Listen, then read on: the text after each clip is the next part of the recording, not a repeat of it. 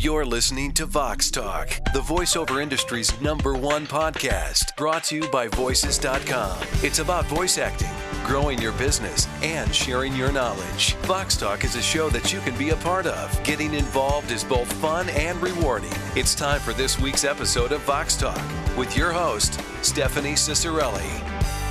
Hi there, and welcome to Vox Talk. I'm Stephanie Ciccarelli, and have we got a show for you. Today, we'll hear about a new award show in the industry, the passing of a voiceover legend, and something that singers in Winnipeg should be aware of before they get on the city bus. In the biz, I'm interviewing Sergio Cordoba, the export manager for Latin America at Voices.com, after which I'll share about improvements that are being made to the Voices.com iOS apps. The Loop, informing you of news and current voiceover events. Are you a fan of Disney's Pinocchio? Dick Jones, who voiced the title role in Walt Disney's 1940 animated feature film, passed away earlier this week at the age of 87. Dick Jones was just 10 years old when he gave voice to Pinocchio, but what many people don't know is that he was already the veteran of 40 movies before landing the role. In other news, James Earl Jones will be honored with the Icon Award at the inaugural Voice Arts Awards Gala this November in New York. The Voice Arts Awards is an open competition juried by experts in various fields associated with voiceover and is presented by the Society of Voice Arts and Sciences. And lastly, do you sing on city buses or perform your character voices while on public transit? According to the CBC, it could soon be possible in the Canadian city of Winnipeg, Manitoba, that anyone found singing on a city bus could be fined $100. What do you think of that? Be sure to comment on the Vox Talk podcast Facebook page. The Biz, helping you grow your voiceover business.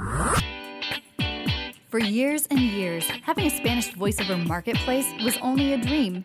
A couple months ago, Voices.com translated our website into Latin American Spanish. And today, what I'd like to do is introduce you to Sergio Cordoba, our export manager for Latin America at Voices.com. Thanks for stepping up to the mic, Sergio. Thanks, Stephanie. It's nice to be on this side of the mic. So, Sergio, tell us a little bit about yourself and what you do here at Voices. Well, Stephanie, I started my professional career as a recording engineer a few years back and then decided to get into the business side of things, which actually made me fall in love with business. And this led me to join the Voices.com business development team, which has actually transitioned into what I do now. And as you said, I am the export manager for Latin America, leading and managing client and talent accounts here, and other initiatives for Spanish-speaking users. And why, you might ask? Well, I was actually born in Colombia, and I've been calling Canada my home for the past 10 years. So I'm able to truly speak the language and truly connect with that market. And I've definitely seen that happen, Sergio, just even, sitting across from you a couple times and hearing those calls going out to our Spanish customers is actually quite exciting to hear.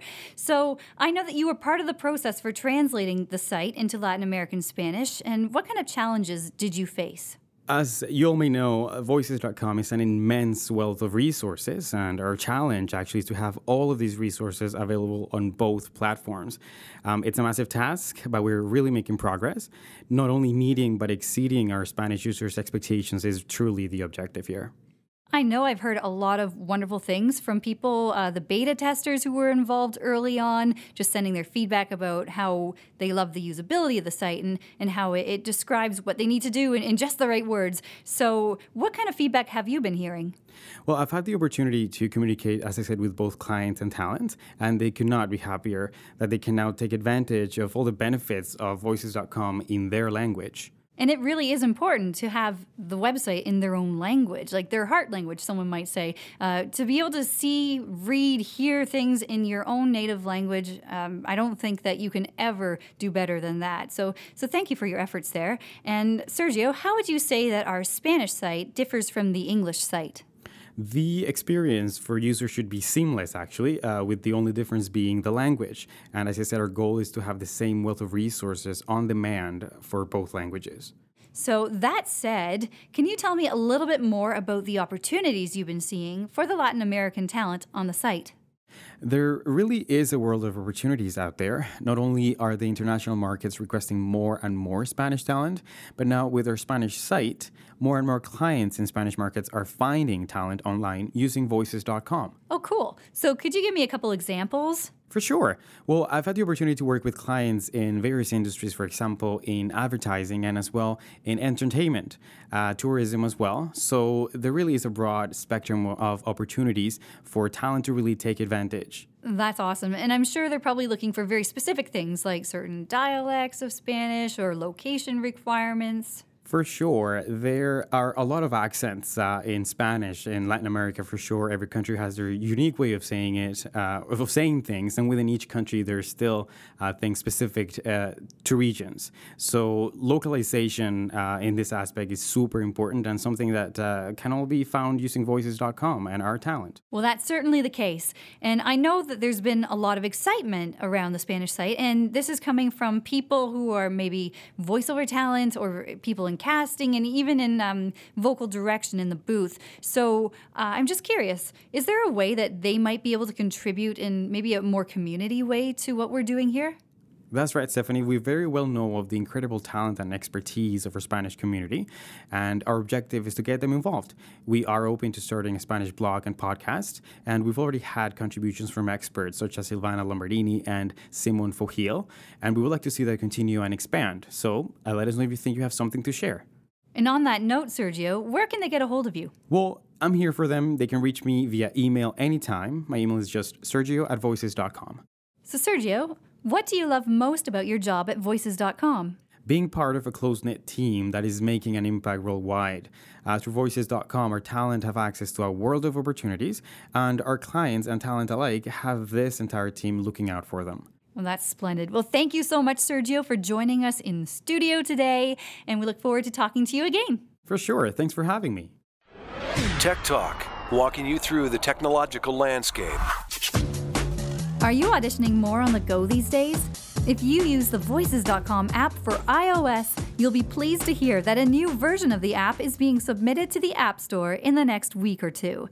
In addition to improvements to strengthen the app, you'll now have the ability to share files created in GarageBand with the Voices.com app itself. Now, recording your demos in GarageBand first will provide you with the opportunity to use its sophisticated editing capabilities and then share that file with the Voices.com app. Once you've completed recording your M4A file in GarageBand, it will automatically be converted into a compatible file for the Voices.com app and be sent to the Voices.com app Files area. From there, you can either attach the file as an audition for a job, or you can add it to the demo area on your profile. So far as aesthetics go, we've updated the look and feel of the app, giving special attention to our new play and record buttons.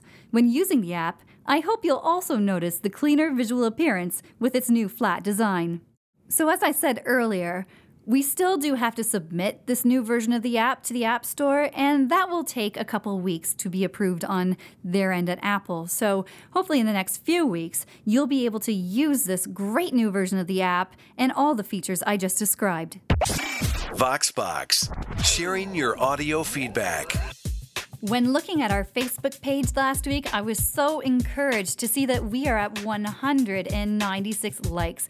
I think that's just fabulous. And what I'd like us to do, my dear listeners, is get this podcast up to over 200 likes, maybe even 250 by next week's show. If you could tell people about the Vox Talk podcast on Facebook and get them liking it and engaged in the conversation, then I think we can achieve that. So just to give you that URL, if you are not actually at your computer, maybe you're going to write it down and go there later. It's facebook.com/Vox Talk Podcast. If you're on Facebook right now, you can just go and search for Vox Talk Podcast, and it'll take you straight to the page. So ends another awesome Vox Talk podcast. Thank you so much for joining me this week. And if you would like to get in touch, you can certainly email me at stephanie@voices.com, visit the Facebook page, or find us on iTunes and get subscribed. I'm Stephanie Ciccarelli. Thank you again for joining me, and I'll see you next week.